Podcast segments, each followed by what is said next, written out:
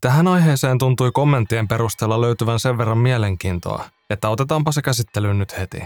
Maailmasta löytyy roppakaupalla tapauksia, joissa lapsi on väittänyt muistavansa edellisen elämänsä ja johdattanut vanhemmat entiseen asuinpaikkaansa. Ikävä kyllä, tällaiset tapaukset ovat useimmiten sellaisia, joita voidaan pitää korkeintaan mielenkiintoisina tarinoina. Suurin osa näistä tapauksista juontaa kulttuureista, joissa usko jälleen syntymiseen elää vahvana, eikä siten voida täysin poissulkea sitä vaihtoehtoa, että vanhemmat ovat johdatelleet lapsen puheita haluamaansa suuntaan tai että kun lapsen nykyinen ja niin sanottu edellisen elämän perhe tapaavat, aikuiset innostuvat molemmin puolin lisäämään tapaukseen informaatiota, josta lapsi ei ollut alun perin puhunutkaan. Mutta sellaiset harvinaiset tapaukset, joita perheen ulkopuolinen taho on lähtenyt tutkimaan ja raportoimaan henkilökohtaisesti ja mahdollisimman neutraalista näkökulmasta, ilman perheen apua ja saanut vahvistettua useat pojan väitteistä todeksi, No ne ovat kieltämättä jo erittäin mielenkiintoisia, ja niihin on vähän hankalampi keksiä maanläheistä vastausta. Sellaista olisi tässä videossa tarjolla, mutta tutustutaan sitä ennen vielä toiseen, vähintäänkin yhtä suureen mysteeriin. Miltä näyttää Fintop Vitosen työpaikka? Video on toteutettu kaupallisessa yhteistyössä Nextorin kanssa. Tarjottimella olisi taas ilmaista kuunteluaikaa uusille tilaajille – Nykyään sisällöntuottajilta vaaditaan somessa taidokkaita peliliikkeitä, jotta he saavat kahlittua satunnaisen silmäparin katselemaan juuri heidän sisältöään. Useita myyntimenestyksiä tehtailleen Perttu Pölösen uusin teos, Saisinko huomiosi?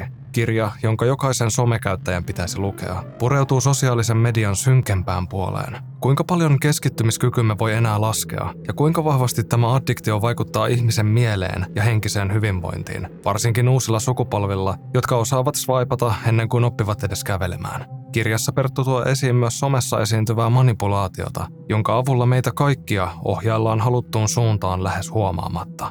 Jos taas salaliitoilla höystetty True Crime sopii sun ruokalistalle, niin tässä mun tarjoiluehdotus.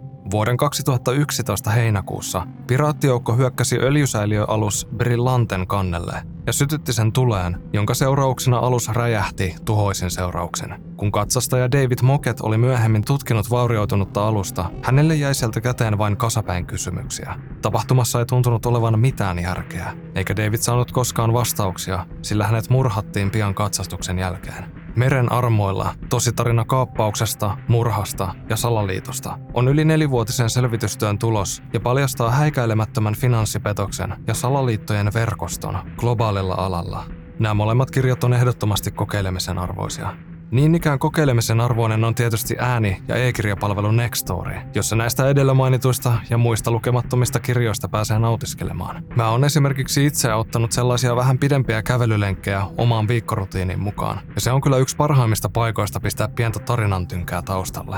Mut hei, Nextory ei tietenkään saapunut vierailulle tyhjin käsin. Uusille tilaajille löytyy nyt 45 päivää ilmaista kuunteluaikaa palveluun. Tarjous löytyy klikkaamalla kuvauksen linkkiä tai menemällä osoitteeseen www.nextory.fi kautta fintop45. Ennen kuin erehdyn paljastamaan henkilökohtaisesta elämästäni ja siihen liittyvistä rituaaleista yhtään sen enempää, palataan takaisin videon aiheeseen.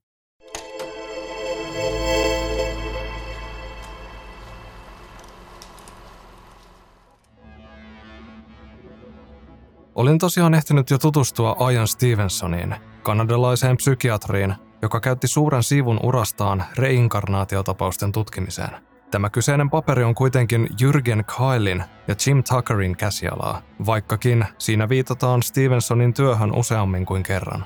Jürgen Kail on vuonna 1930 syntynyt saksalais-australialainen psykologi, joka ei ilmeisesti ole vieläkään lähtenyt varmistamaan, pitääkö jälleen syntyminen todella paikkansa, vaan viihtyy edelleen keskuudessamme arvostettavan 90 ikävuoden paremmalla puolella.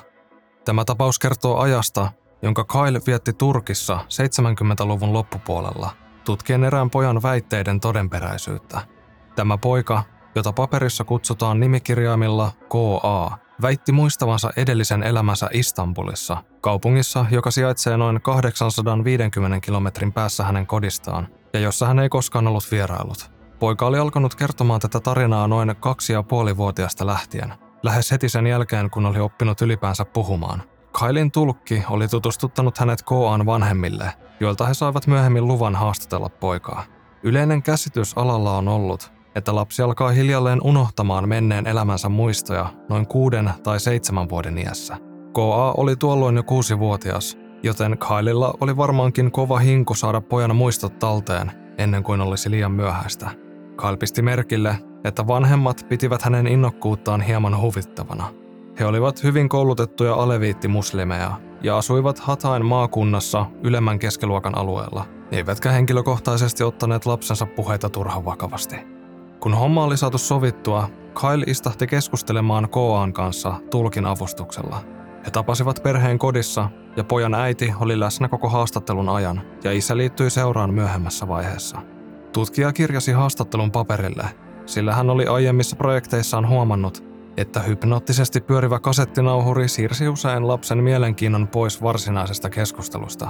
Tuona aikana tekniset laitteet olivat vielä jänniä juttuja.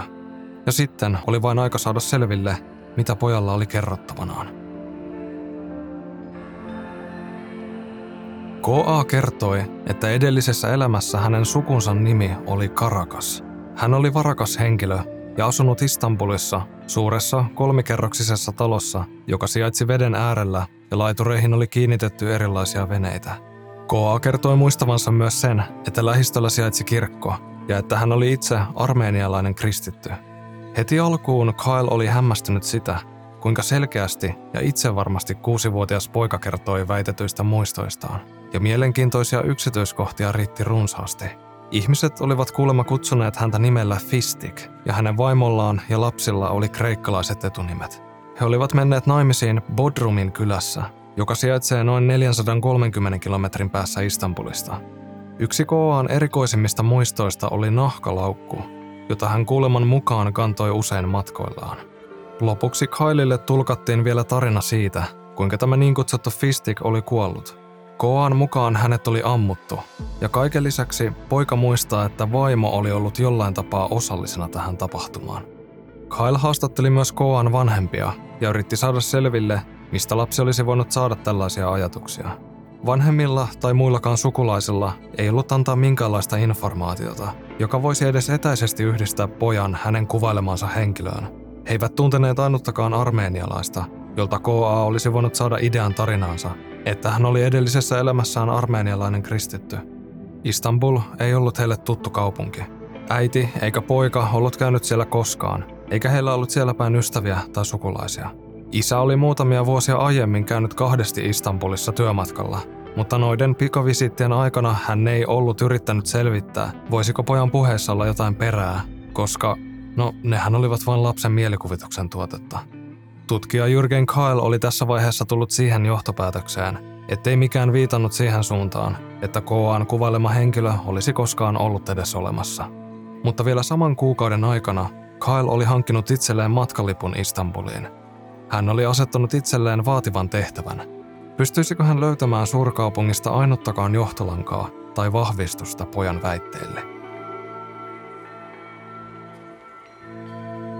Istanbul on sen verran iso paikka, ettei Kyle olisi luultavasti lähtenyt edes matkaan, ellei poika olisi antanut vielä tiettyjä lisätietoja paikasta, jossa hän uskoi asuneensa edellisessä elämässään. Muuten tehtävä olisi ollut käytännössä mahdoton. Koa muisti, että hänen naapurissaan oli asunut varsin tunnettu naishenkilö ja että hänen nimensä oli Aisegyl. Kailin tulkki tunnisti nimen, sillä hänellä oli Istanbulissa sukulaisia, jotka tunsivat kyseisen naisen tarinan. Aisegyl oli luonut uransa taiteen välittäjänä, mutta myöhemmin joutunut vaikeuksiin viranomaisten kanssa. Oikeudenkäynnin alkaessa nainen oli painut maasta ja siitä lähtien hänen olinpaikkansa oli pysynyt mysteerinä. Poika oli vanhempien mukaan maininnut naisen nimen jo niin nuorena, etteivät he uskoneet, että hän olisi saanut joltain ulkopuoliselta siihen vaikutteita. Istanbulissa Kyle onnistui selvittämään, että Aisegylin entinen talo sijaitsi Tsenkelkoin kaupungin osassa – hän matkasi paikan päälle, ja ehkä se oli vain hämmentävä sattuma. Mutta toden totta, sen vieressä tönötti tyhjillään kolmikerroksinen talo, joka vastasi Koaan kuvauksia hänen entisestä kodistaan. Oli kuitenkin yksi ongelma. Koa oli väittänyt olleensa armeenialainen, mutta kun Kyle tiedusteli asiaa lähitienon asukkailta, kukaan heistä ei ollut kuullutkaan, että siellä päin olisi koskaan asunut armeenialaisia – Tutkija oli palannut Istanbuliin toiselle kierrokselle saman vuoden syksyllä, jolloin hänelle kerrottiin armeenialaisen kirkon toimesta, ettei heidän tiedostaan löytynyt viitteitä siihen, että armeenialainen olisi asunut tuossa kolmikerroksisessa talossa Tsenkelkoin alueella. Oliko kaikki sitten todella vain suurta sattumaa? Oliko Koaan mielikuvitukselliset tarinat johdattaneet hänet näinkin pitkälle, vain päättyäkseen turhauttavaan umpikujaan? Vai oliko poika todella elänyt toisen elämän, toisessa ruumiissa, ja hän vain sattui muistamaan tämän yhden seikan väärin, ettei hän ollutkaan armeenialainen kristitty? Mutta pojan selkeä ja itsevarma tyyli puhua muistoistaan sai Kailin vain entistä hämmentyneemmäksi. Kävi kuitenkin niin, että hän sattui tapaamaan erään vanhan herran, joka oli asustellut senkelkoissa jo iät ja ajat. Yllättäen vanhus kertoi, että talossa oli aikoinaan kyllä ehdottomasti asunut eräs armeenialainen mies, ja ettei Kailin tapaamat kirkonmiehet olleet vain tarpeeksi vanhoja muistamaan tätä asukkia. Ja niin tuo umpikuja avautui jälleen mysteerien valtatieksi. Ehti kulua noin vuosi, ennen kuin Jürgen Kahl palasi takaisin Istanbuliin. Senkelkoissa hän tapasi henkilön, josta tulisi hänelle merkittävä tiedonlähde. Hän oli paikallinen historioitsija, 74-vuotias Toran Tougar. Ammattinsa ansiosta hän muisti asioita, jotka olivat saattaneet livahtaa muilta jo unohduksiin. Kyle piti huolen siitä, ettei hän vahingossakaan kertoisi miehelle etukäteen kuusivuotiaan pojan väitteistä – tai yrittäisi muullakaan tapaa saada mieluisia vastauksia esiin, sillä se voisi vääristää vastausten luotettavuutta. Kävi ilmi, että informaatiota Togarilla ainakin riitti. Kyle oli vienyt hänet tuon tyhjän kolmikerroksisen talon edustalle ja kysynyt, että mitä hän muistaa talon vanhoista asukkaista. Hän ei maininnut sanallakaan Koaan tarinoista, vaan selitti Togarille neutraaliin tyyliin, että eräs perhe yrittää selvittää, onko heillä yhteyksiä tähän sukuun. Silloin historioitsija oli ladellut asioita, jotka saivat Kailin polvet notkahtamaan. Ensinnäkin hän kertoi, että talossa asuneen perheen sukunimi oli Karakas. Miettikääpä tätä hetki. K.A. oli alkuperäisessä haastattelussa kertonut, että edellisessä elämässä hänen sukunsa nimi oli ollut Karakas.